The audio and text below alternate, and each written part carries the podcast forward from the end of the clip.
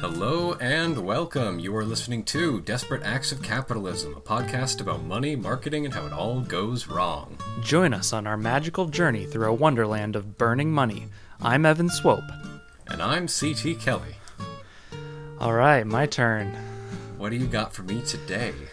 All right, I got a fun one for you today, but um, before I, I get into what I'll be covering, it's just like the most random thing. So, over the weekend, um, I was just like cleaning out my room, doing some just whatever, just organizing stuff, Right. and I found like a pile of old journals that I have um, like filled out over the years. Ah, I see. Yeah, and so basically, I found this thing called like it's a prayer journal. So like I'm I'm sure I'm sure I've told you like um, I used to go to like a private Christian school and we had Bible Oh, yeah. Right, right. Um, so one of the things we had was these things called prayer journals where like we had to have like a certain number of entries um, like one a day kind of thing. Right, right. Like a, a daily journal, but for prayer. Yeah, exactly. So I found one of the entries that was so relevant to today's topic that I was like, I have to start the show like this. Like, Fascinating. I, I cannot wait to see where this goes. So, so here, here it goes. Let me just read it. Okay. Right. Dear God, there is so much pain and suffering and anger in the world. People are dying left and right. People are fighting each other constantly. Nobody can agree on anything.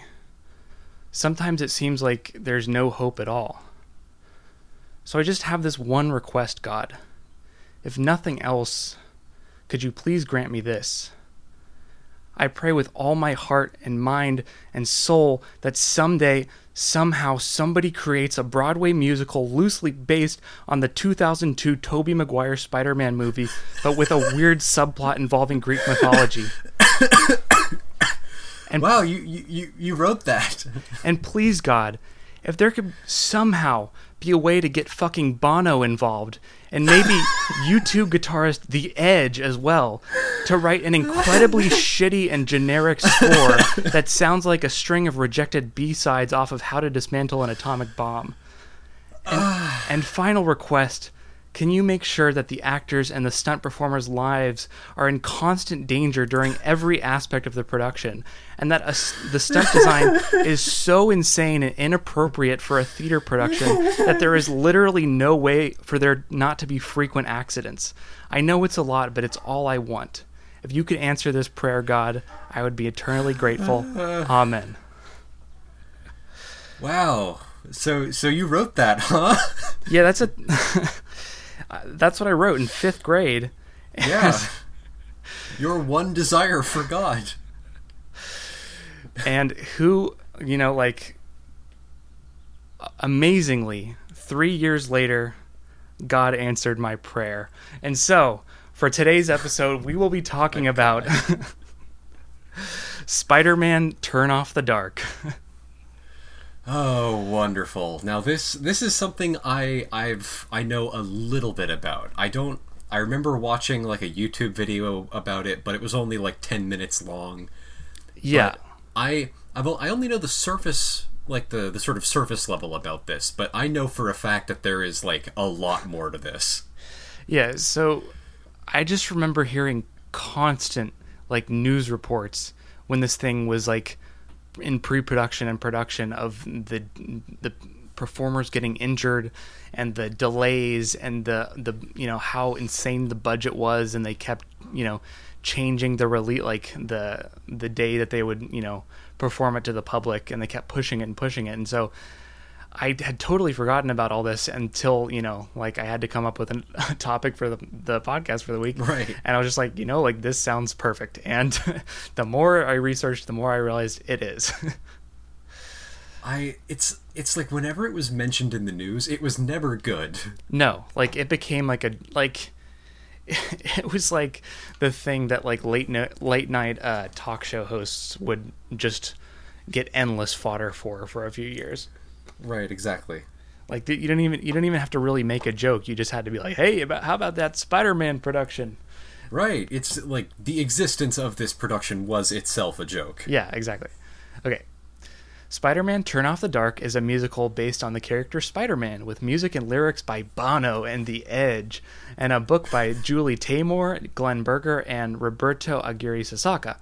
Although often described as a rock musical, the production, quote, treads new ground that some commentators have asserted, quote, have effectively distanced it from its peers and caused some confusion when it comes time to describe the show. The Edge. I see. We're going to hear from The Edge now. Uh, Excellent. Stated that he is unsure of what description to use for the production because, quote, it is elements of rock and roll, it's elements of circus, it's elements of opera, and musical theater. Yeah, man, it's like a it's like a clown rock opera for clowns. Which just sounds It's totally so, radical, bro. sounds just so appealing. Um, Spider Man's there. Spider Man's there, man. There's clowns and Spider Man Clowns, Spider Man, and rock and roll, and opera, man. uh, Bono admitting that his description is, quote, a little pretentious. Bono is admitting that his d- uh, description is a little pretentious. All right, so how exactly did Bono describe this? Has referred to in. it as a, quote, pop up pop art opera, noting that Ju- director Julie Taymor is calling it a, quote, rock and roll circus drama. He also described the production as wrestling with the same stuff as Rilke, Blake, Wings of, Desi- Ring- Wings of Desire, Roy Lichtenstein, and the Ramones. What? He compares, he mentions William Blake, Roy Lichtenstein, and the Ramones in I, describing the Spider Man musical. isn't Roy Lichtenstein like Roy Lichtenstein is like the pop art guy. He's the he's the the comic art guy, Yeah. right? So basically, Bono is saying, like, you know, all the cool things in life? This has all of them, man. This has all of those. And was the beginning of the quote a disparaging comment towards the like the actual director? No, I, I he, I mean, he's very positive about the director, but he still uh. calls it a rock and roll circus drama. I see. I keep see. calling it a circus. I I found no evidence of it being anything like a circus. right. And keep in mind, this is coming from the man who buys a seat on an airplane for his hat. Like this Right, is one of the, hat. the douchiest men on earth. Yeah. No. Bono's a terrible human being. Yeah. anyway. And believe me, I, I will be making fun of Bono and The Edge heavily throughout this episode. Oh no! From the moment you mentioned Bono, I was like, okay, this is going to be a good episode. Yeah. um, a 60 Minutes CBS special stated that Spider Man Turn Off the Dark is being called a quote, comic book rock opera circus, although in that segment, Bono noted that even using rock to describe the music is too narrow a description bequ- because. Quote we've moved out of the rock and roll idiom in places into some very new territory for us including big show tunes and dance songs which is a complete lie because i listen to most of the songs in preparation for this episode it's literally like it could be off of any u2 album. They're not doing anything new. It's like it's literally like u2 but like less interesting. Well, and he said it's like we're in, we're heading into new territory beyond rock, into things like show tunes, like and jazz. You know, things that exist already. yeah You know, new territory. Right, and things that rock already incorporates into rock. Like this isn't Right. new territory even for rock music. We're venturing into new territory that's already foundational to the invention of rock and roll itself. yeah, we're gonna start going crazy, like in- incorporating blues elements into rock and jazz. it's like, you know where rock and roll comes from, man. Like, Right. anyway, uh, the production was described early on as quote the most technically complex show ever on Broadway, with 27 aerial sequences of characters flying and engaging in aerial combat. And this is not an exaggeration. I watched a lot of footage of this production. It is insane. It can only be described as chucking the stunt performers into the crowd on wires. It is it is like more insane than Cirque du Soleil. That's like, gen- it's genuinely, it is genuinely impressive that they even tried. Honestly. Exactly. But keep in mind, like Cirque du Soleil, it's usually done in these big like domes, like you know, like Madison Square Garden kind of places. Like it, it's not meant for Broadway theaters. Well, and it's it's done by trained circus performers. Exactly. You know, Exactly. it's like every single person in Cirque du Soleil has trained their entire life to be in Cirque du Soleil. Like they were born into that shit. Yeah, and they work as a company. Like they they trust each other with their lives and stuff. Like this isn't like an assembled team of stunt performers for one musical. This is this is literally all they do ever. Yeah, exactly. Um, the production also includes a quote multitude of moving set pieces that put the audience in the middle of the action, and enough produc- projections onto giant screens that Bono has said that it is like a three-dimensional graphic novel. So they're really going for the like you're inside the comic book kind of vibe. Random seats in the audience are loaded with slingshots that catapult audience members into the air. I mean, that honestly would not be any less safe than what they're already doing. I'm sure.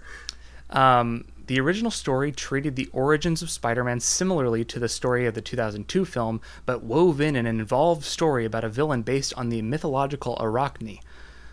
A quote. Oh, like the the lady that was turned into a spider. yeah, like she cha- she challenged Minerva to like a weaving competition, I believe, and she was too good. Yes. And Minerva was, or Athena, I guess you would call it in Greek tradition, uh, Right. was so mad how, how perfect her tapestry was that she turned her into a spider. No, no, no. She she mocked she mocked her, and then she hung herself, and then she was turned into a spider afterwards. I, I I believe the story was is that it's like it was like Minerva never even took up the challenge. It was like, how dare you even challenge me to this? I'm a literal god, you dumbass, and then just turned her into a spider so she could weave for the rest of her life.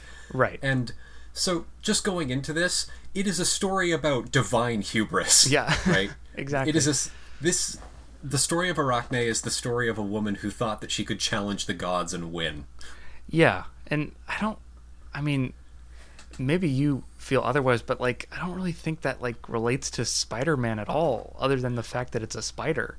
do they do they talk about i mean does the production ever talk about why they decided to incorporate arachne and greek myth into the production It honestly, like, it just seems like it's kind of like a pretentious sub. Like they have all these like little interludes in the musical, like telling the story of Arachne, uh, and like kind of weaving it. But like for me, like it never feels like it's kind of like appropriate. Like I don't know, like Spider Spider Man's like a story of like a kid who got bitten by a spider, and i remember I, remember seeing something about like the production like somebody was talking about how it's like oh superheroes are our, our modern greek heroes and they're like trying to tie all that back into like like achilles and shit. Yeah, and so they're like oh well this makes sense for the story. We'll incorporate this about like you know we'll incorporate some like weird greek myth thing for peter parker Yeah, where it's just it always kind of like it straddles the line between really ambitious and just kind of pretentious. Like it, it doesn't like no matter what the original impetus was it did not work Yeah. it was bad right, I mean like I'll get it I'll get, I'll get into it later, but like the reception of this musical was not good. Like obviously they did Right. not weave in the story in a way that was interesting or like added anything to the Spider-Man story. Um, they further tried to kind of play up the, the Greek theme by having a quote geek chorus of four teenagers narrating the story. i get it Yeah. that is actually kind of clever But um, as the production went on, I think the geek chorus was taken out and would never made it to the final version. oh So it's not even like.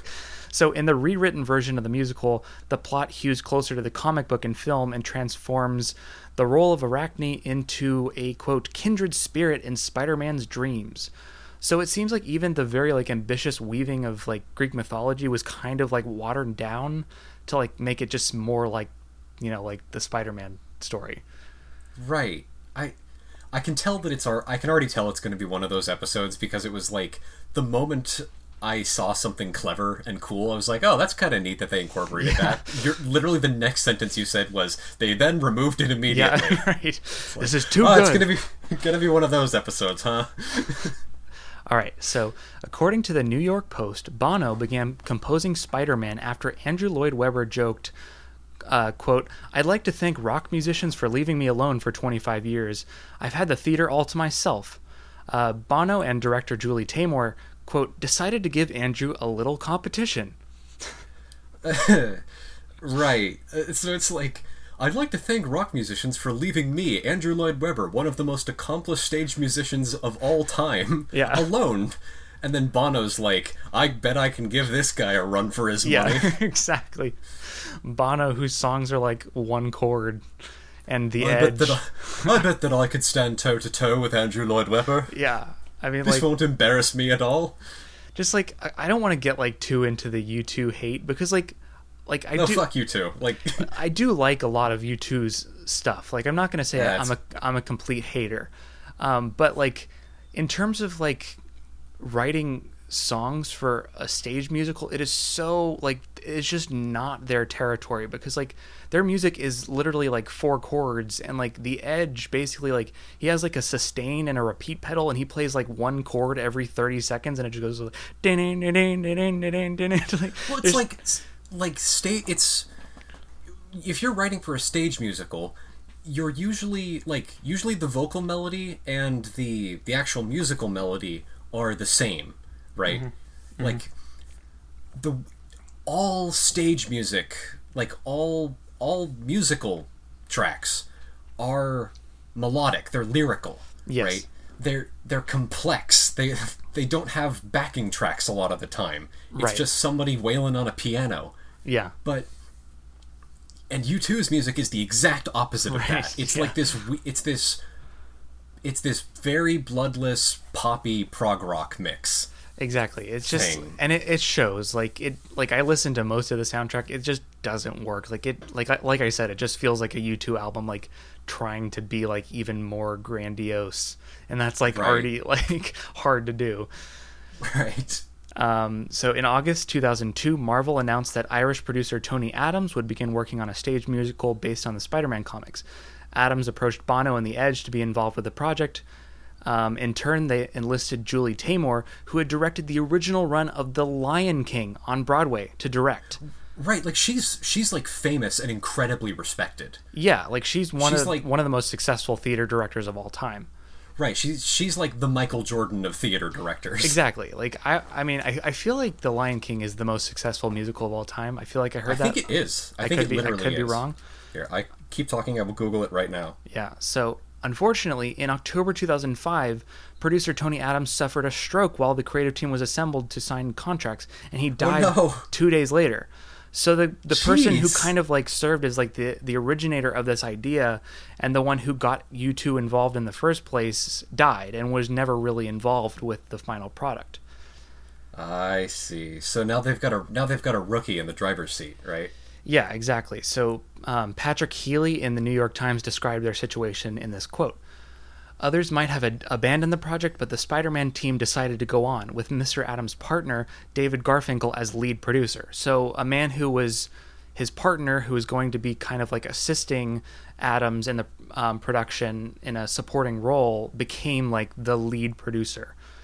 I see. So like the apprentice got put in the the, the master's position. Yes. Um, though he wasn't an, an able uh, entertainment lawyer, so that was his background. He was a lawyer, not a producer. He had very little production experience, so he ceded most artistic decisions to Julie Taymor, a perfectionist whose aesthetic never, who whose aesthetic included never repeating herself.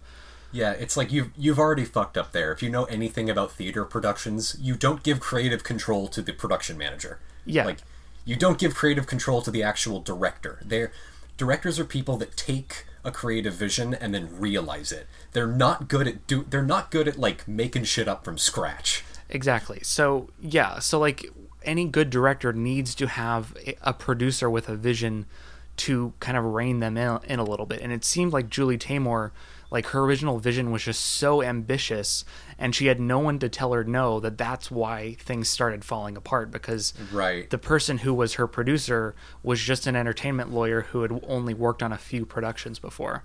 and and and he's just he's sitting there like oh wow it's judy taymor it's like i just have to say yes to everything she says because i don't know like i've never worked on a production like this before and she's Judy Taymor. Yeah, I mean exactly. Like, she am I to clearly has no? an incredible amount of success, and he has very little experience. So he's just going to be like, you know, like I'll just trust you. Right. Um, however, um, Garfinkel later stated that Julie Taymor's genius quote flourishes best under supervision. So, um, which is exactly what we're saying. It's like she is a genius, the, but she need she cannot just have an army of yes people telling saying whatever you want, we'll do it. We need to be like we need to make this realistic. Right. Right. Exactly. Uh, were you able to find the thing about the Lion King? Yes, The Lion King is the most successful musical of all time. Right. So it just kind of like further is like I'm you know like why shouldn't I have complete creative control? I directed the Lion King like Right. and you know Right, Right. So that's kind of like already a red flag. Um, readings of the musical were held beginning in 2007, but the production was delayed several times. By early 2009, the Broadway production ran $25 million in debt. The New York Post Holy reported. shit. And That's insane. Um, the debt was so high that work on it was suspended temporarily. No, the the the average like production budget of a Broadway play is only like two million dollars. Exactly. It is That's batshit. Oh insane. my god. The budget for the project was reported in March 2009 to be a record setting $52 million. Holy shit. So It's like 25 times like even like a very generous budget. that's that's expensive for a movie. Yeah, Like right. Right. Yeah. Like and uh, theater productions require far less moving pieces than a movie. right, that's that is insane. It's like if to put that in to put that into like movie budget terms, that's like a quarter billion dollars. Yeah, right. that is- it is insane. Like this is like a Marvel movie like but like imagine like a Marvel movie with like double the budget. Like it's insane. Right. I mean, and at that point, it's like even Marvel movies are are huge, expensive, like undertakings, but they're all they're very well planned out in like beforehand. You know, Yeah. they don't rack up enormous amounts of debts that they can't pay off. Right. And also like Marvel movies like they have a proven track record for making a billion dollars. Like Right. musicals like this, like uh, this is like breaking new ground for a musical. Like they, there's no real proof of concept. That that is crazy. On August 31st, 2009, the Walt Disney Company announced plans to buy Marvel Comics. Despite the previous Broadway success of their Disney theatrical productions subsidiary, Disney made no move to assume control of Spider Man or help the production financially. So oh, Disney's just yeah. like, you know, like it doesn't seem to be going well. You're on your own. Like, I'll take this. I'll take this. I'll take this. Whoops, skipping that. Yeah, I'll take this. Wait, what about us? It has like Greek mythology in it. As they're soaking in like mud and twenty cent like. Tw- 25 million dollars of or no what what was it 50 million dollars of debt yeah exactly the disney corporation just looked at that and said ah no um, in late 2009 however uh, bono asked uh, experienced producer Michael Cole to step in as a new producer, and by May 2010, Cole had r- raised the money to proceed with the project. So mm. they're you know back on their feet to some extent. I hope I hope there are no personality conflicts between him and Judy Taymor. Uh, meanwhile, the Oh, music. did I get it? Did I get no, it? no, no, no. actually, Okay. actually, no. Sadly, uh, Oh. maybe I'm sure there was. I, I don't cover it though. Um, uh, meanwhile, the musical was eventually scheduled to open at the Foxwoods Theater on February 18, 2010, but the production was delayed yet again until fundraising could be completed. By Oof. November 2010, the production was estimated to cost $65 million. Holy shit! So they're still racking up millions and millions of dollars. Right. In addition, That- go ahead. Wow. No, I'm just I'm just kind of stunned. That's Yeah. an insane amount of money for a Broadway production to rack up. Yeah, w- one that has not even opened yet. One that has not Right. even started previews yet. It sounds like they haven't even finished. They haven't even finished blocking on it no, yet. yeah, like I don't even know. I think they're just still designing the insane batshit stunts at this point. Right. Uh, and it, in addition, the show's unusually high running costs were reported to be about a million dollars per week. Holy. Oh Which my I don't even know. Like, what can you spend a million dollars per week on, even for like a high profile Broadway musical? Like, what? Like, where does that money go? Right. It's what are you gonna? Julie Taymor's taking like week? private helicopter rides to the to the set every day. I guess or something like I don't know. I. That is that is wild. I don't even think private helicopter rides would hit a million dollars a week. Yeah, like that takes like concentrated effort to to burn that much money per week. Uh, a new opening night of December 21st, 2010 was scheduled, but this was delayed until January 2011, reportedly due to a quote, a tremendous amount of creative commotion behind the scenes as more time for rehearsals was needed. So I think you you know, although I don't cover it, you you're probably correct in your assessment that there was some strong personality conflicts behind the scenes. Apparently, a private helicopter ride only costs about two hundred and twenty-five dollars. Right. So like there's no way what are you spending a million dollars like Right. unless you're They're- paying They're Michael flying the Cole. entire cast in on private Yeah. helicopters. It's like but I live here. I don't need like I can, I can walk. It's like no. Helicopters! You're getting helicopter rides.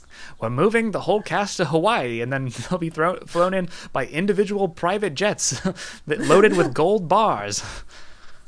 Which will then be cast into the sea.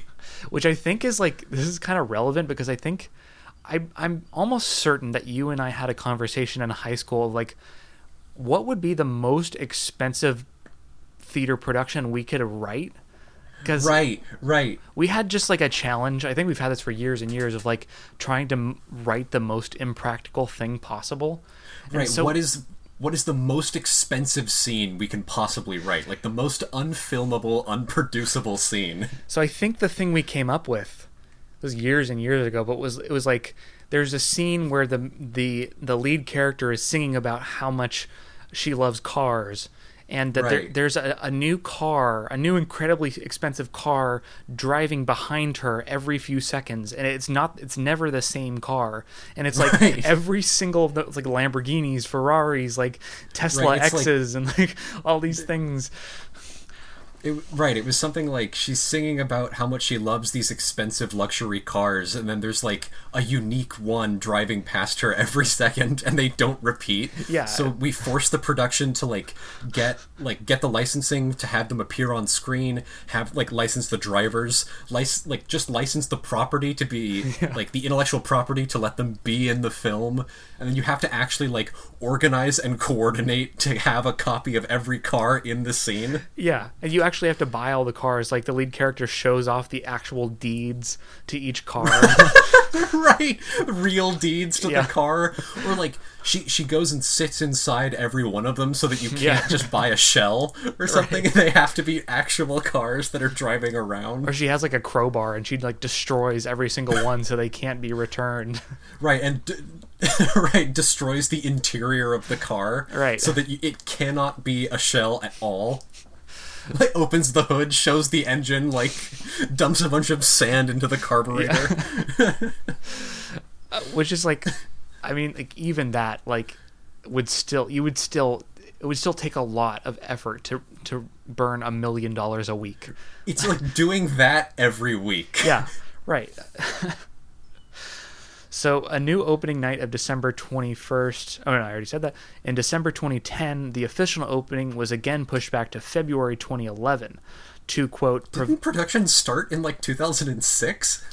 well, the actual impetus for the show started in 2002. Like, that's oh when Oh my the God. pre production started. So, this is now nine years in the making. And they're burning a million dollars a week. Yeah. So the the release date or the opening was pushed back to February 2011 to quote provide more time for the creators to stage a new final num- number, make further rewrites to the dialogue, and consider adding and cutting scenes and perhaps inserting new music. Miss Taymor and the producers have concluded that Act Two has storytelling problems that need to be fixed. So hmm, basically, like sure. we're completely retooling this show. We have nothing. Oh my god, we're writing new songs, writing a Right, new how closing re- number. You've had nine years to prepare and you're still rewriting the final Yeah. number. A quote final postponement was made once again, pushing the opening to March 2011 in order to quote allow Taymor to fine tune the production and state a new ending. It's like they cannot agree on what the ending of this musical is going to be. Oh my god. Production was delayed further when a giraffe stepped on Bono's cock. Ah! Ah! Me fucking cock. or me fucking cock. Every time, every time a giraffe steps on me fucking cock, a child in Africa dies. Get the giraffe out of there then.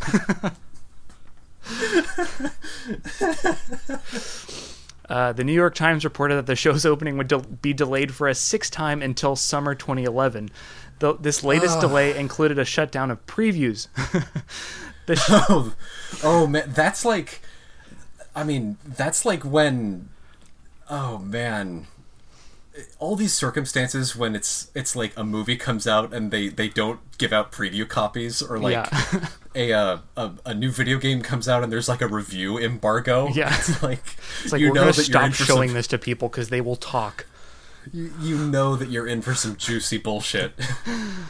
Uh, the shutdown lasted from April to May 2011 in order for the new creative team to implement changes. Preview performances resumed on May 12th. In March, Cohl and Harris said they needed to shut down previews because they, quote, the story needed some work, the songs needed some work, and the sound needed some work, and that they were going to, quote, going to concentrate on those three areas over the next three and a half weeks. So basically, every aspect of the production needs serious overhaul and work. Nothing is going well. So yeah, the writing needs some work, the plot needs some work, the uh, the Music. the, the music needs Sound. some work, the sound needs some work, the staging needs some work, the blocking needs some work, the direction needs some work, the cast needs some work, the catering needs some work, the set design needs some work, the crew needs some work. the lighting needs some work. I need some work. My heart is failing. Oh my god. We've lost another director. Another I- giraffe stepped on Bono's cock. We don't know how so many giraffes got inside the theaters. We're, we called the exterminators. the giraffe exterminators. They're costing us an additional million dollars a week. We're putting them on private helicopters. We hired some Maasai hunters to take care of these giraffes for us. Or Maasai hunters. Uh, by April 2011, the capitalization was reported to have grown to $70 million. And as of the opening, it was reported as $75 million compared to a high of $15 million for Broadway musicals. That is. So the most expensive Broadway musical before this had been $15 million. and and that was like. And that's like wild for a a, Yeah. a Broadway musical. The average Broadway musical only costs like two to three million dollars. Exactly. So they were they were smashing records by like 400%. It it's like at this point it's not at the, at that point you you stop production. You call it quits. Yeah, exactly. It's like there's your red flag. They just keep fucking digging. Uh, so the budget included 9.7 million dollars for sets and costumes. Nine million. for sets and costumes. These are things that could be made out of cardboard. So we're a bit over budget. Oh yeah, how over budget are we? Oh yeah, we're we're about nine thousand percent over Yeah. budget. It's like where did that money go? It's like, well, we spent 5 million dollars on the sets, 5 million dollars on the costumes, 4 million dollars to rent the theater for 2 years, 2.2 million dollars for the stunts. And that doesn't even explain like that's just from what I found on I don't know where like that's only like still like 15% of the budget.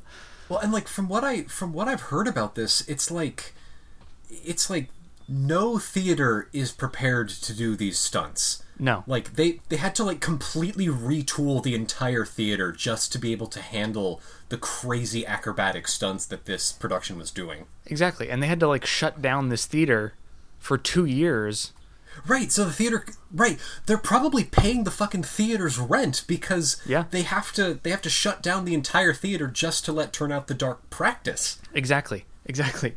And so by this point the weekly production budget had in- increased to 1.3 million. So another Oh 30% increase to the weekly production budget. okay. The giraffe infestation is getting worse. Yeah. We have no idea how 187 giraffes uh, have gotten into this theater or how they fit. There's a breeding population of giraffes in this theater. There's the theater has somehow acted as like a Mary Poppins bag esque infinite Doctor Who dimension. The Maasai hunters are losing morale. Yeah. We've been paying them overtime. So, uh, Evan Rachel Wood and Alan Cumming were cast as Mary Jane Watson and the Green Goblin, respectively. Two fantastic actors. Right, right. They were cast in June, June 2009, but Wood left in March 2010 and Cumming the following month when the show was delayed. So they lost like two actors that probably could have elevated this production somewhat. Were just like, uh, you know, like we, we're working actors. Like we're on You some of the Evan. biggest shows. You know, Evan, I'm not sure. I'm not sure that the problem with this production was the acting talent. No, but I'm just saying, like, as soon as this production has anything going for it, it just leaves immediately. right. it's like, oh, Why does everything I touch die? um, the new original cast was announced August 16th, 2010, with Reeve Carney as Peter Parker, Je- Jennifer Damiano as Mary Jane Watson, TV Carpio as Arachne, and Patrick Page as the Green Goblin. Uh, All right. and they all seem to be respectable working actors. Um, in February 2011, playwright Roberto Aguirre Sacasa was uh, asked by producers to quote help rewrite the script. He had written several. Again? Yeah, Buddy, we're nine years in. It's too late. yeah, exactly. It's just Uh, Sorry, I keep peeking the fucking audio. no, no, it's okay. It's worth it. Uh, Aguirre Sacasa had written several stories for Spider-Man comic books and had revised the book for a production of "It's a bird, it's a plane, it's Superman." So he has like the the relevant skills for a production like this. But like, I'm sure even he was like he had no idea what he was stepping into. I, I, I'm, I don't think the problem is the writing. Yeah, exactly. The problem is you're burning a million dollars a week and you're not even letting people preview it anymore. Like, what is right, going it's on? like whoever is managing the finances of this production should like they're the problem here. It reminds me of uh, Tim and Eric's billion dollar movie where they Yeah. they like they spend a billion dollars on like a four minute movie and they like the producer's like how like how'd you spend so much money and like it's revealed like they hired like a spiritual advisor who charged them Right. like half a million dollars a week for like meditation guidance and stuff. Right, right. It's just literally like a, like a game like how much money they can spend. Right, exactly. And It's a real life Tim and Eric movie. I genuinely don't know how they're hemorrhaging money this fast. yeah, it's it's almost impressive. Uh, on in February 2011, Paul Bogaev, who was a uh, Tony nominee for Best Orchestrations, was hired to quote consult and help improve the performance, vocal and orchestration arrangements, and sound quality of the songs and numbers. So basically, it seems like he was hired to like help Bono figure out how to write songs for a Broadway production. Well, I'm sure Bono needed it. Yeah, exactly. Because, like I said, it, it, like U2's music is not appropriate for you know musical theater. It does not work.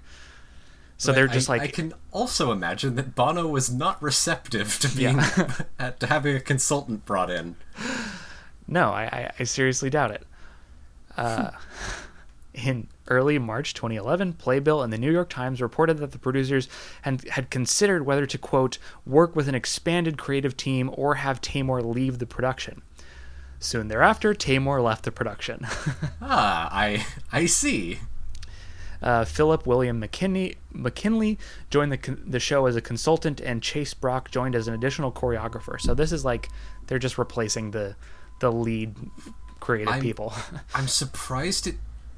I'm not sure if the problem is the creative staff either. yeah, Like, I- seriously, there's like clearly there's a deeper problem that's not just like we need a new we need a new choreographer. right, or just we need to stop paying this theater's rent every week. Yeah, Like- exactly. We need to figure out how to do this in a way that's actually reasonable and doesn't like like like involve reinventing how Broadway stunts are performed. Because, like, if you're renting out a theater, what you're essentially doing is you're paying. You are paying the theater the profits of every Broadway show that could be playing there. Exactly. And Which is incredibly expensive. All right, now here's where the story gets crazy. Ah, so 40 minutes in. None of that was the crazy part, Evan? Well, it was it was crazy, but this is not what makes this story truly batshit insane. okay. All right, so at least six people were severely injured while working on Spider-Man: Turn Off the Dark. Right, I heard about this.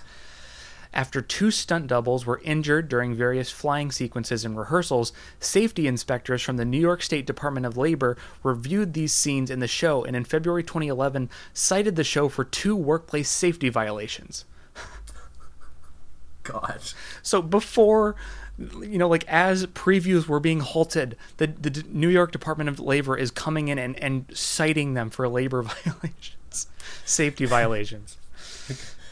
You gotta get rid of these knife harnesses. Which is like, it isn't like. These ain't safe. you look at any footage of this show and it's like how like how we're not Right. how are more people not injured it is like literally just chucking these actors towards the audience as fast as humanly possible treating them like rag dolls. I just I like the idea that like they're not actually acting like the actors just go limp while they're in the air and they're just flailing around like a Gmod doll. yeah. It's spider-man. He's just being just like hurled against the wall.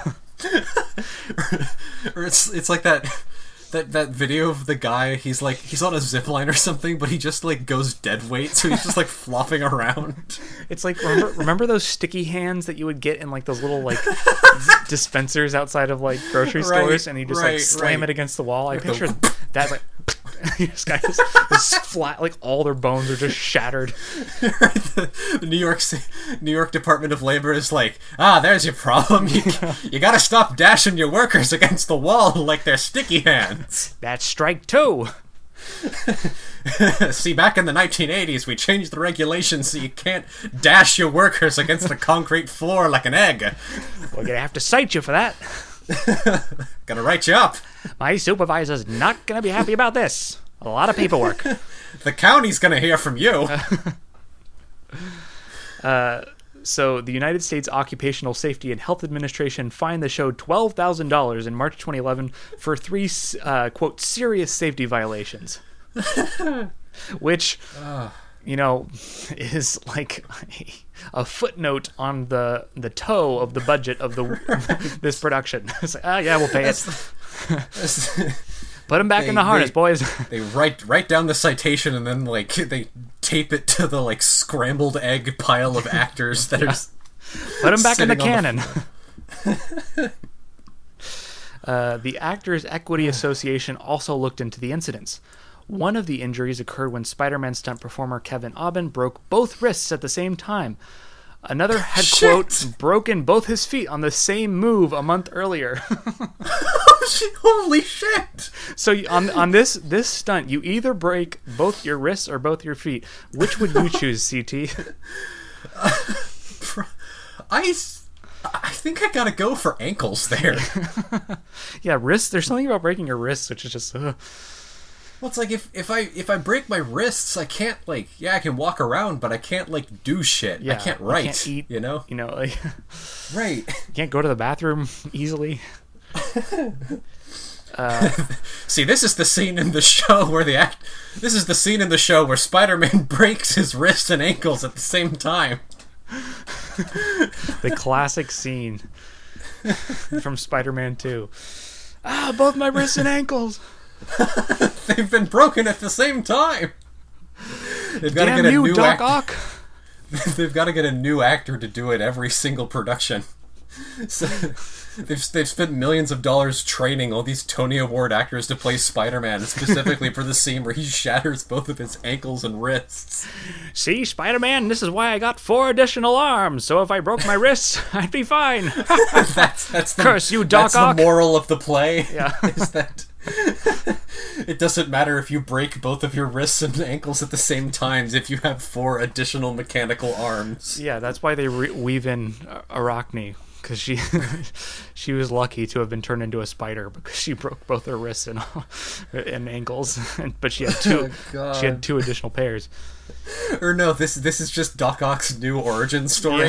and it's like throughout the entire play, he's got he, like he's walking around on the mechanical arms, and he's, his ankles and wrists are just in big casts.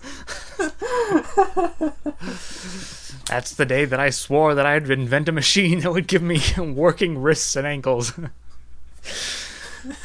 uh, Na- Natalie Mendoza, who was originally cast as Arachne, suffered a concussion during the first preview performance on no- in November 2010. The first, She was just, and she was just in the audience. yeah, she, was- she was just she, an usher. She, she, she had a she got a concussion when a rack when an actor broke both of his wrists and ankles against her skull.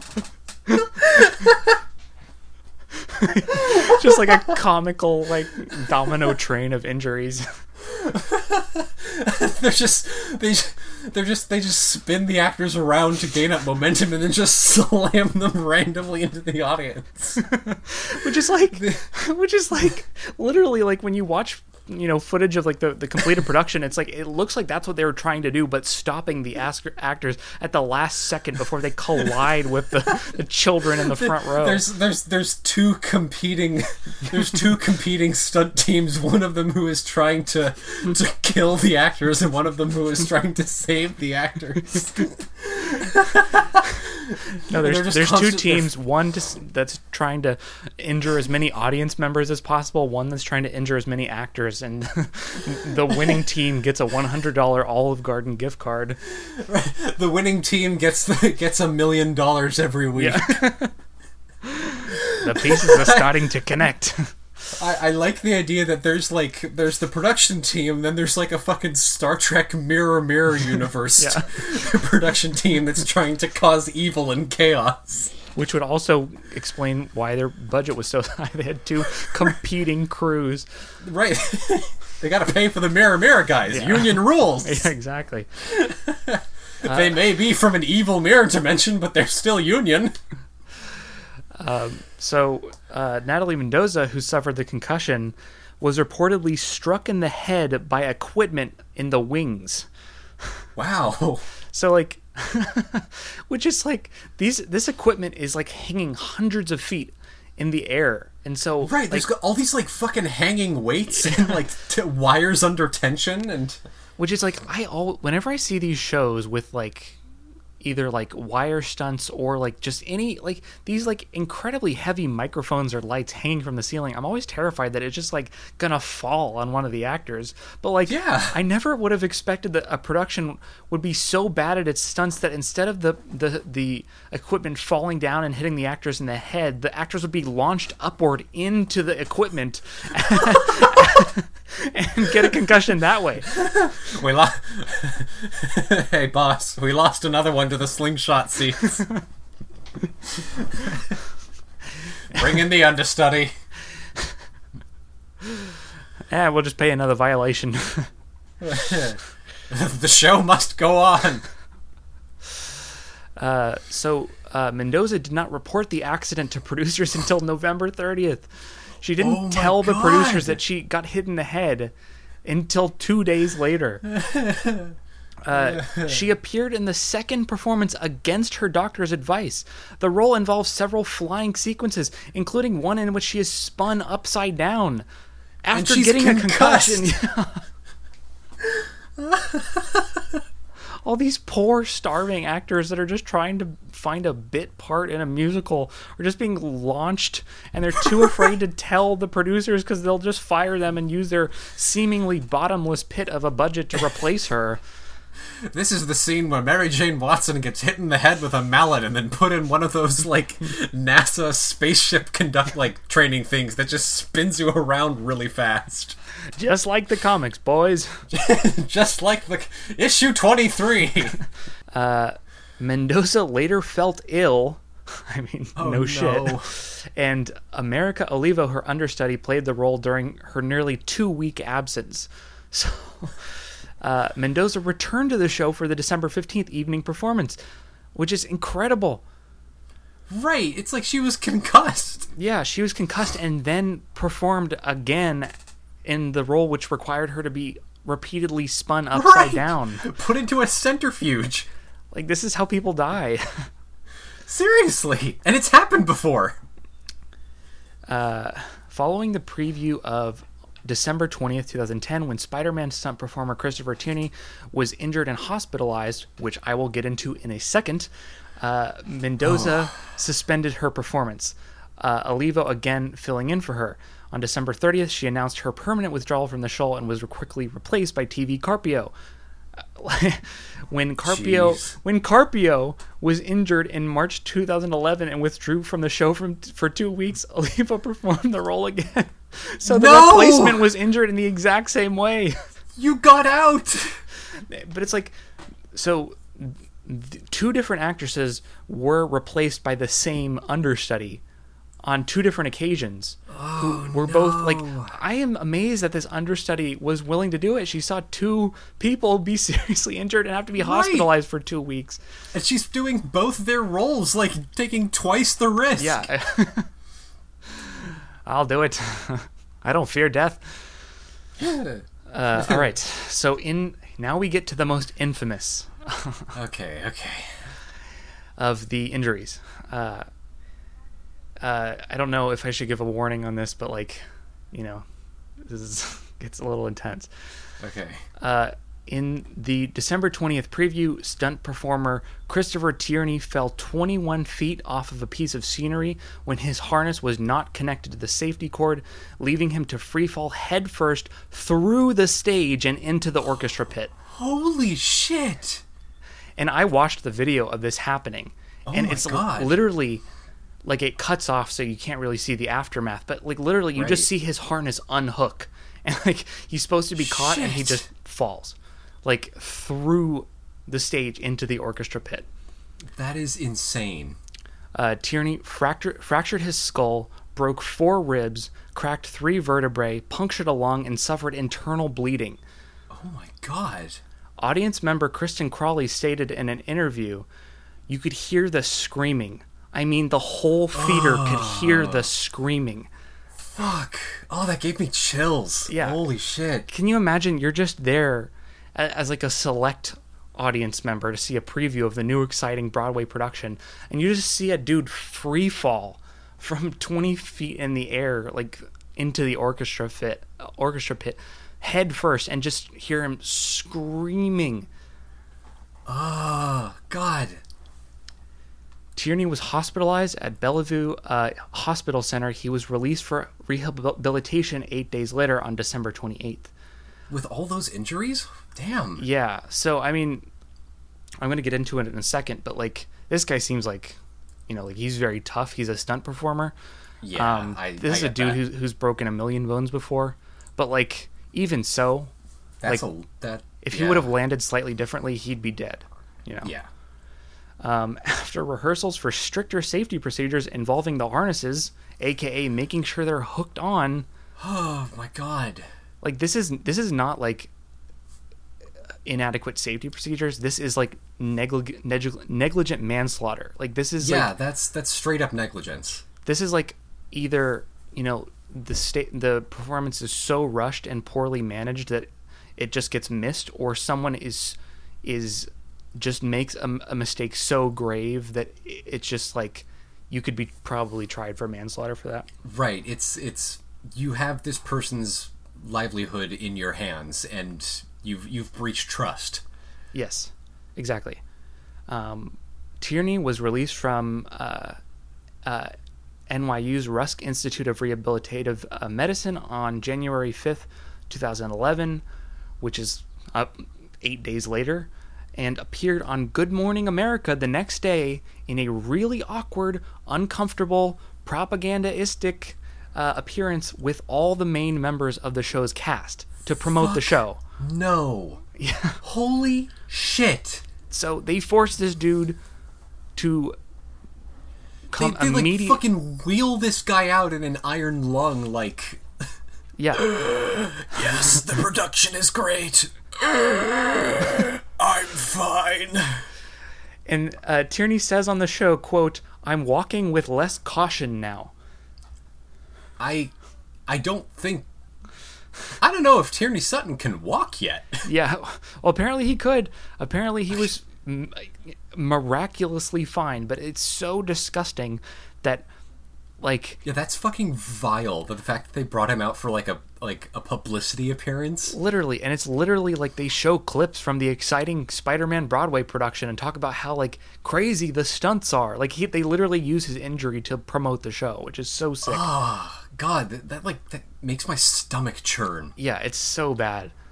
So star Reeve Carney, who played Peter Parker, like another sick thing is like most of the interview is taken up by the main cast of the show who are not doing the craziest of the stunts, Right, but they're answering all the questions about the show's safety.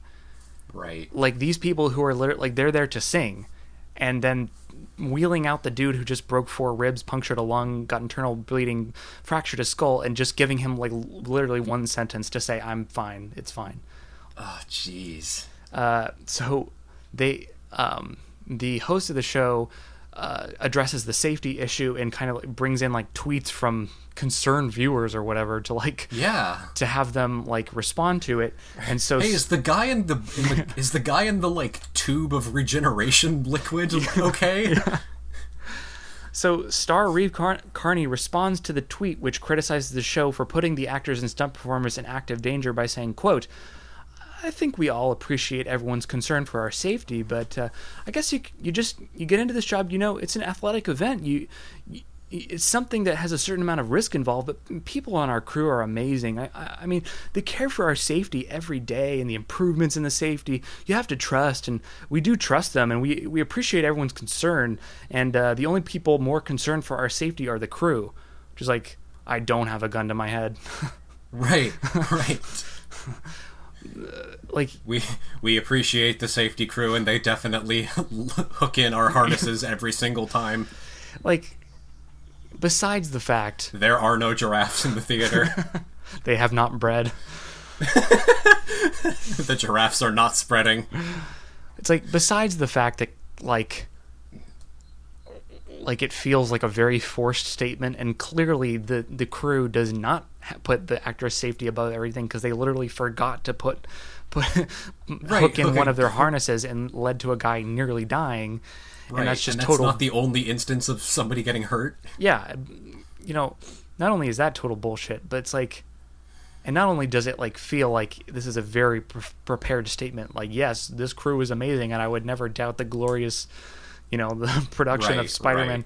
but also like the thing that makes me the most mad is like they're letting him answer that question the dude who Right. doesn't have to be thrown 30 feet into the air and the dude who didn't Right. nearly die in front of a crowd and they literally just give him like yeah i'm i'm fine like just in a day's work and then they let the the more famous actors have a soundbite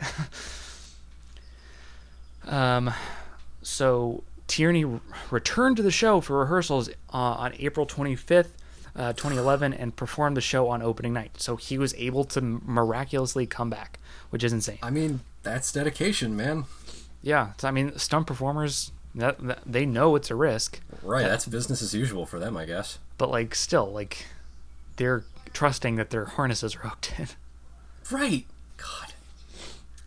um, uh, TV Carpio, who plays Arachne, was injured during a March uh, tw- uh, March 16th performance, reportedly hurting her neck, and left the show for two weeks. Um, on in August 2013, after all the, like two years later, after all this safety stuff had s- reportedly been addressed, um, actor Daniel Curry was hurt by apparently being pinned under a piece of equipment and suffered leg trauma. Holy shit. So the the injuries continued even after all of this shit. We are we are definitely addressing the safety concerns. this is a safe environment. yeah, it's like I don't think it's the the safety standards. I think it's the nature of these stunts and the fact that it's not they're not conducive to a theater environment. Right, it's just not safe. Like this theater is not built for this. These people are not trained for this. Yeah. Um so to pr- promote the musical in September of 2010, Reeve Carney, who plays Peter Parker, and his band performed uh, "Boy Falls from the Sky," one of the songs on Good Morning America. Carney, That's a total Bono title. Boy Falls from the Sky. Boy falls from the sky.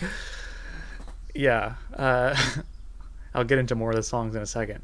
Uh, Carney, Bono, and The Edge all performed on the final episode of season 10 of American Idol, singing Rise Above, another U2 ass title. That's another total fucking Bono title. Yeah, just like the vapid, meaningless, whatever. Um, Carney and uh, Damiano performed, uh, quote, If the World Should End, another song at the 65th Tony Awards.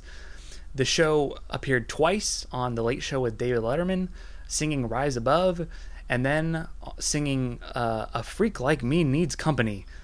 really great titles.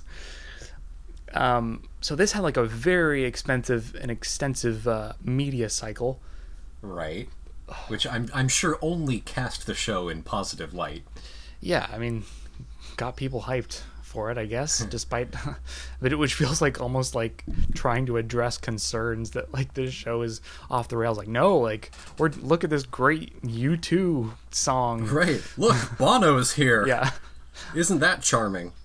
Um, a short performance of the show was featured in the 2011 Macy's Day Thanksgiving Parade, with Spider Man battling villains while performing an ensemble of songs including Bouncing Off the Walls, A Freak Like Me Needs Company, and Spider Man. Spider Man. All right, now we get into the critical reaction. Oh boy, here we go. Uh, the show's first performance on November 28, 2010, uh, garnered, quote, what was most likely the most press coverage in a, of a first preview in history. Oh, wow. By January 2011, a reviewer reported that there were no delays during the preview he saw. He praised the stunts and ballads, quote, that evoke the yearning grandeur of U2, though their more upbeat material the tend- yearning grandeur of U2. That's a guy I'd love to hang out with. Yeah. A guy who describes U2's music as yearning grandeur. grandeur. Uh, but he, he did state that uh, though their more upbeat material tended to be nondescript. Just like, Whoever wrote that review is the guy from the Gabriel Gundacker Vine that doesn't know what music yeah. is. is this music? Uh, am I listening to Oh, music now? Oh, it's over? I knew that. like that you don't talk about music like that. Yeah. it's like, have you have you heard music before? um, he also stated that the quote the plot of the second act twisted into tangled knots. Like the plot is still like nonsensical after all these rewrites and like different Of course it iterations. is. Rewrites never make shit better. They just make it more confusing. Yeah, because you keep bring- like it's better to have like a singular shitty cohesive vision than eight competing shitty visions. Right. Like at There's least no cohesion. Yeah, at least have one voice. Radio and TV sh- talk show host Glenn Beck championed the production after attending the preview showing several times. of course, Glenn Beck loves this musical. Of course, you I- know Glenn he- he Beck's the- favorite band is U2. Of course, Glenn Beck has Glenn Beck going to see Spider-Man Turn Off the Dark like seven times Yeah. has the same vibe as uh, Ken Weiselman going to see like the Medea movies all the time. What if I could make this for kids? right. Uh, welcome to Glenn Beck's child like child endangerment circus. GB's CEC. it's not even a joke, Evan. You can't just make up an acronym for something and have it be funny. We've talked about this. And for those at home, we have talked about this. Evan does this fucking all the time. It's not a joke. It's not funny. Yeah, CT has a rule for me that I can't do this anymore, but I keep doing it because I'm a rebel. Woo-hoo-hoo.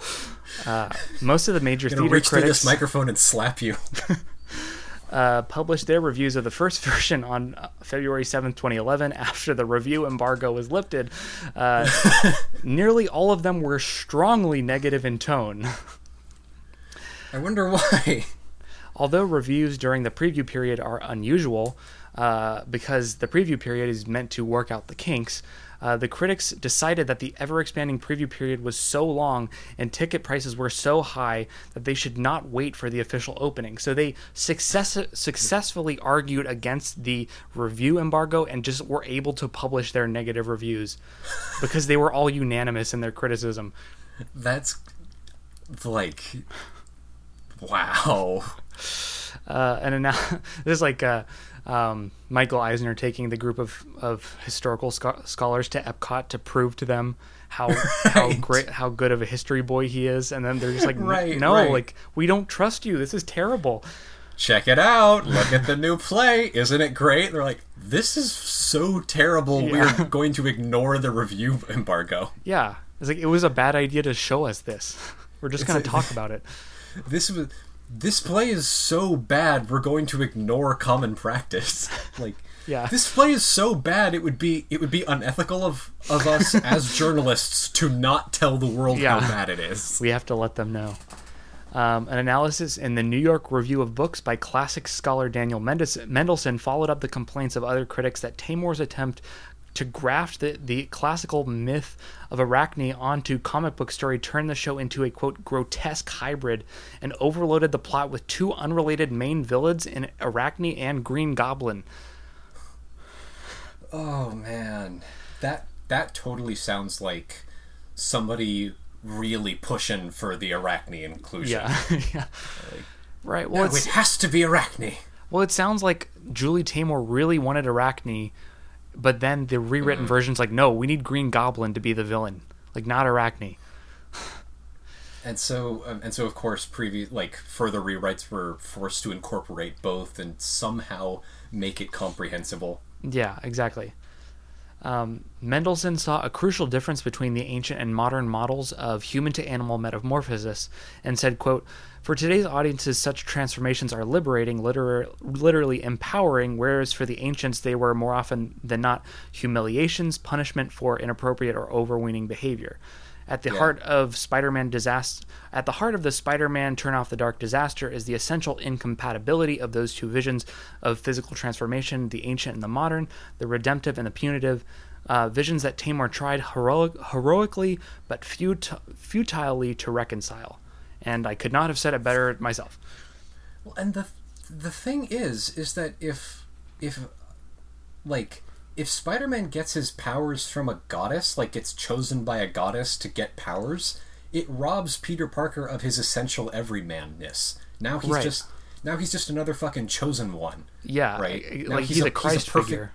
Right, he's a perfect goody two shoes Christ figure chosen one, and not, like a random the- dude who hap- like a, like the nerdiest loser possible who not- who happened to gain incredible power.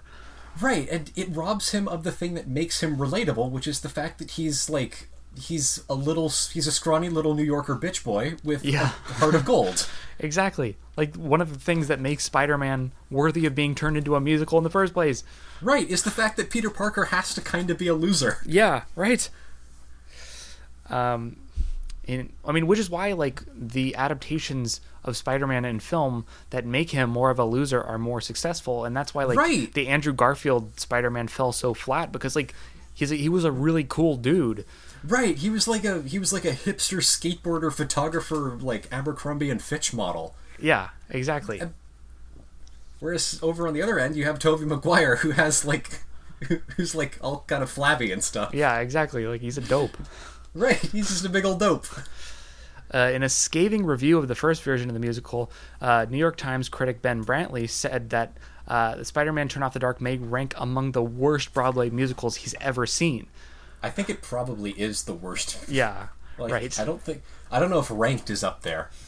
Like, even if it's not the worst, it becomes the worst because they're, you know, like Right. curb stopping their actors in midair.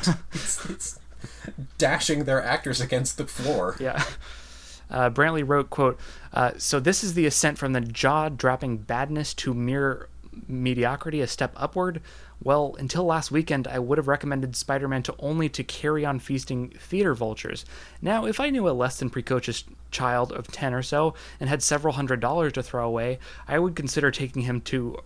Uh, a new and improved Spider-Man, which is like such a mean and great quote. Which is like, Right, right. it's like I like before all the like the script rewrites, I would have only recommended it to like people who literally, you know, like had no idea what musicals were, but like now I'd recommend it to like dumb kids. Right. But now I would only recommend it to dumb idiot kids that don't know what's going on. Uh, in the show's first incarnation, the average rating for, for from critics was F plus. While the revision, The plus is way more insulting. yeah, exactly. the because the like the F minus is like this doesn't work on any levels. It's like Yeah. you you're just flat out wrong. But an F plus is like you actually tried. Yeah. Right? Also, like, like we- the grade S, F plus isn't a real ga- a real grade in the academic system. so, Right. like inventing a new grade for Spider-Man: Turn Off the Dark. Right. It's like it's like you failed, but your efforts were also pathetic. Yeah. I can tell you tried really hard to no success. Uh, while the revised musical garnered an average score of C plus, Ah, a barely passing grade. barely. In a roundup of the reviews, Lisa Buchwald commented, quote, Critics actually miss some of Julie Taymor's ambition, crazy as they may have thought it at the time. Critics agree that the show is improved and that it makes much more sense. However, uh, now they mostly find it a bore. Bono and the Edge's score is almost universally panned, while Patrick Page's Green Goblin and stunning visuals remain for most critics the best reasons to see the show. So like the stunts are cool and uh, like Right. like we said like the acting I'm sure is fantastic. Like these are like the, best Broadway actors around, but it's like you know, that's not what makes it bad. It's the totally Right. mangled It's- story. It's it's like the story has just been put through a meat grinder, and it's a musical, and the music is bad. Yeah. So now, before I talk about the box office uh, of this musical, I'm going to talk a little bit about Bono and the Edge's score. Now, Ah, and we're gonna play a little game. okay. So I already mentioned that like this, like I I literally couldn't listen to this score. Like it's so bad. Like, Right. And you actually kind of like U2. yeah, like I'm fine with U2. Like there- some of their albums are good in my opinion, but like this is like this is not even like good for U2 standards. Like this is just worse. Like this is stuff that U2 would throw off of their own albums. I, I'm sure it was. Like it's like ah we this we couldn't figure out how to work this into this album. Let's put some Right, vague Spider-Man lyrics over it. It's probably just a bunch of random U2 B sides thrown into this. Yeah, A- and all like the lyrics are so vague, and like that's the thing about U2 is like they're the most vague lyric writers ever. Yeah. Like there's no like, you know, like this. It's just like rise above. Like we, you know, Right. We, gotta- can do it. We could, yeah. uh, I'm a villain. I'm evil. I'm a hero. I'm good. Things are happening. All right, so we're gonna play a little game. Um, Okay. I put this together. It's not very well thought out, but you know, might as well. Um, Okay. So I, I found one one of the songs in this musical that I thought was one of the worst, probably the worst uh, written uh, of all the songs on the soundtrack. And I'm gonna Okay. read. I'm gonna read it stanza stanza by stanza, and you're gonna give me one word to describe how you feel about the quality of that stanza. Okay. All right, you ready? I'm ready. There's no points. There's no way to win. Okay. and I'll probably stop because it's very repetitive. Picture this open the iris, open it up wide. The world changes shape with the color of our eyes.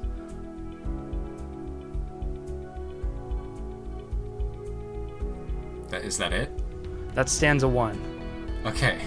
Let's see. Uh, for a word, bored. Picture this you are already where you want to be. Now close your eyes. What does it look like? Confusing. Picture this the world is spinning on a tiny pin. Nobody knows the danger we're in. Bored. On this sunny day, let your imagination run away. On this sunny day, sunny days, see the future through the haze. Picture this I want to believe you and I'm gonna try, but I find it hard to see me through your eyes. It's not how eyes work.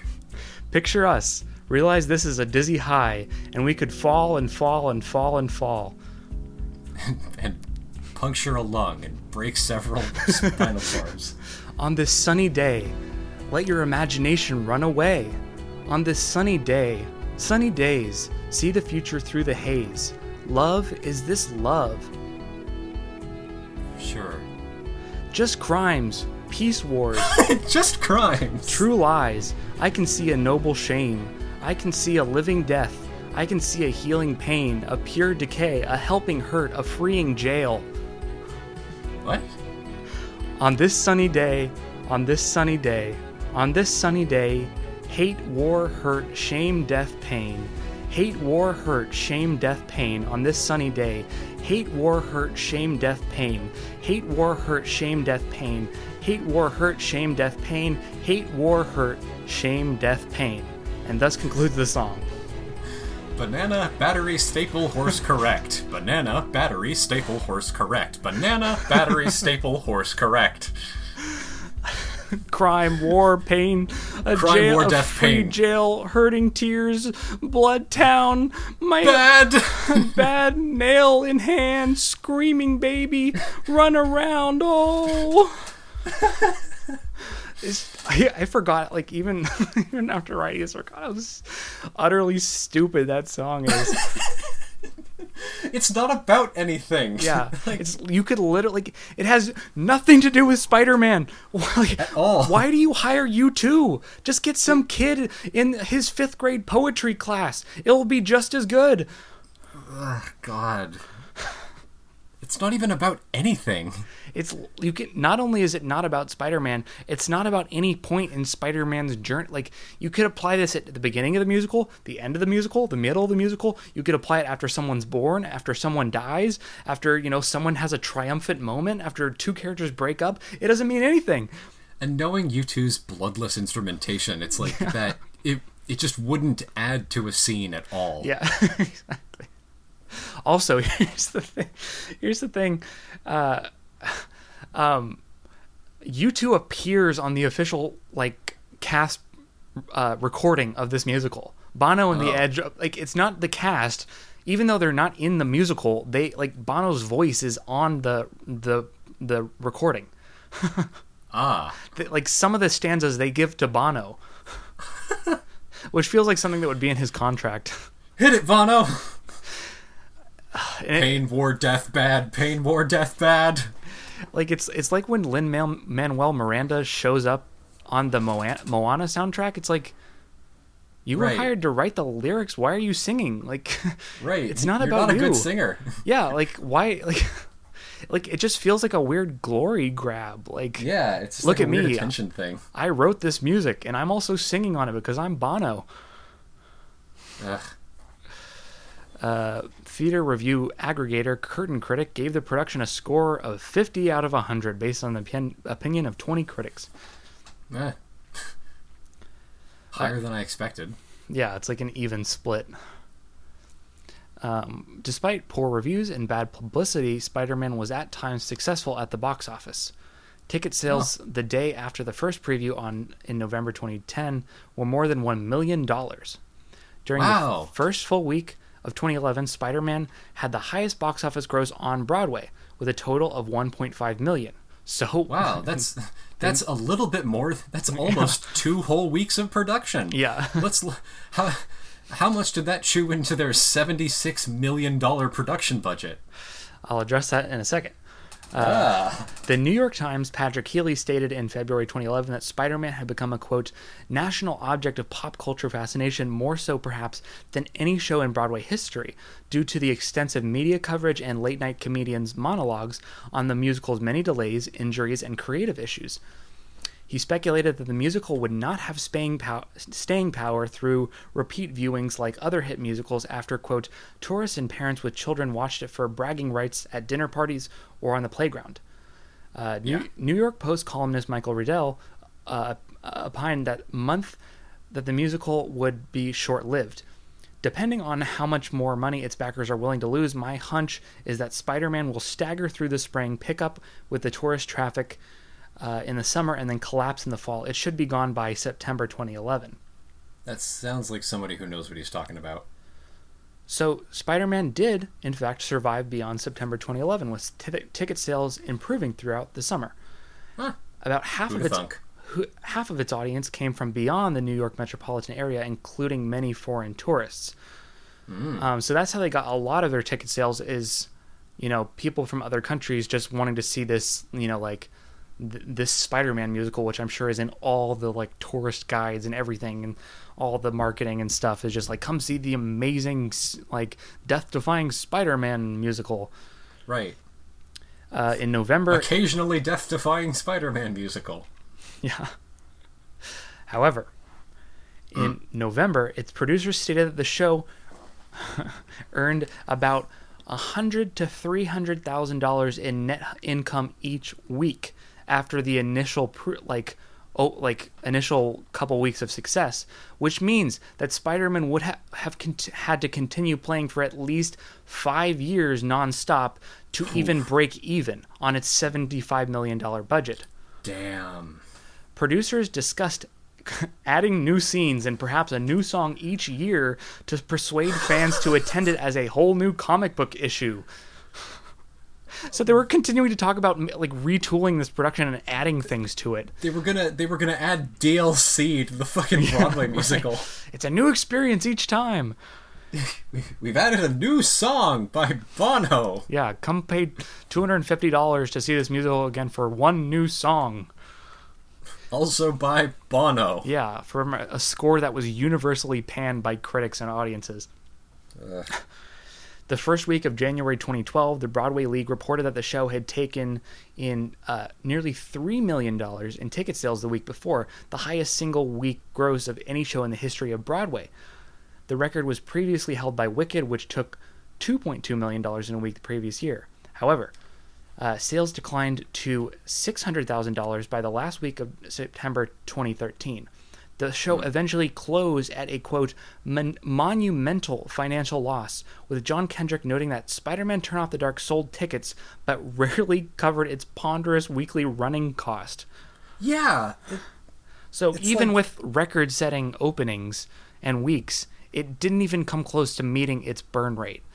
right, right. Because I mean just just the crew to maintain all of the insane acrobatics has to be tremendous. Yeah, and it's not like like they're spending a million dollars a week to rehearse this production. It's not like that goes down once they start they open to the public. Like it goes Right, up. exactly.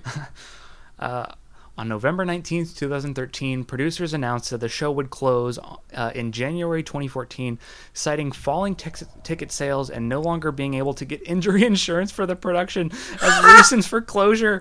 The insurance a- agencies turned them down. Oh man. Having run on Broadway for over three years, the production failed to make back its $75 million cost, the largest in Broadway history, with investors reportedly losing $60 million. And that's the story shit. of Spider Man Turn Off the Dark. Ah, bravo, my friend. That was wonderful. oh, man. That story, like, I had no i- like when I started researching, I had no idea what I was getting into. Right, that's crazy. Oh, I'm just so glad no one died. Right, right. Holy shit. No, that was wonderful. Thank you very much. That was a fun, right. fun one to research. If you like what you heard, follow us on Twitter at DAOCcast, Instagram at Desperate Acts of Capitalism, and Tumblr at desperateactsofcapitalism.tumblr.com.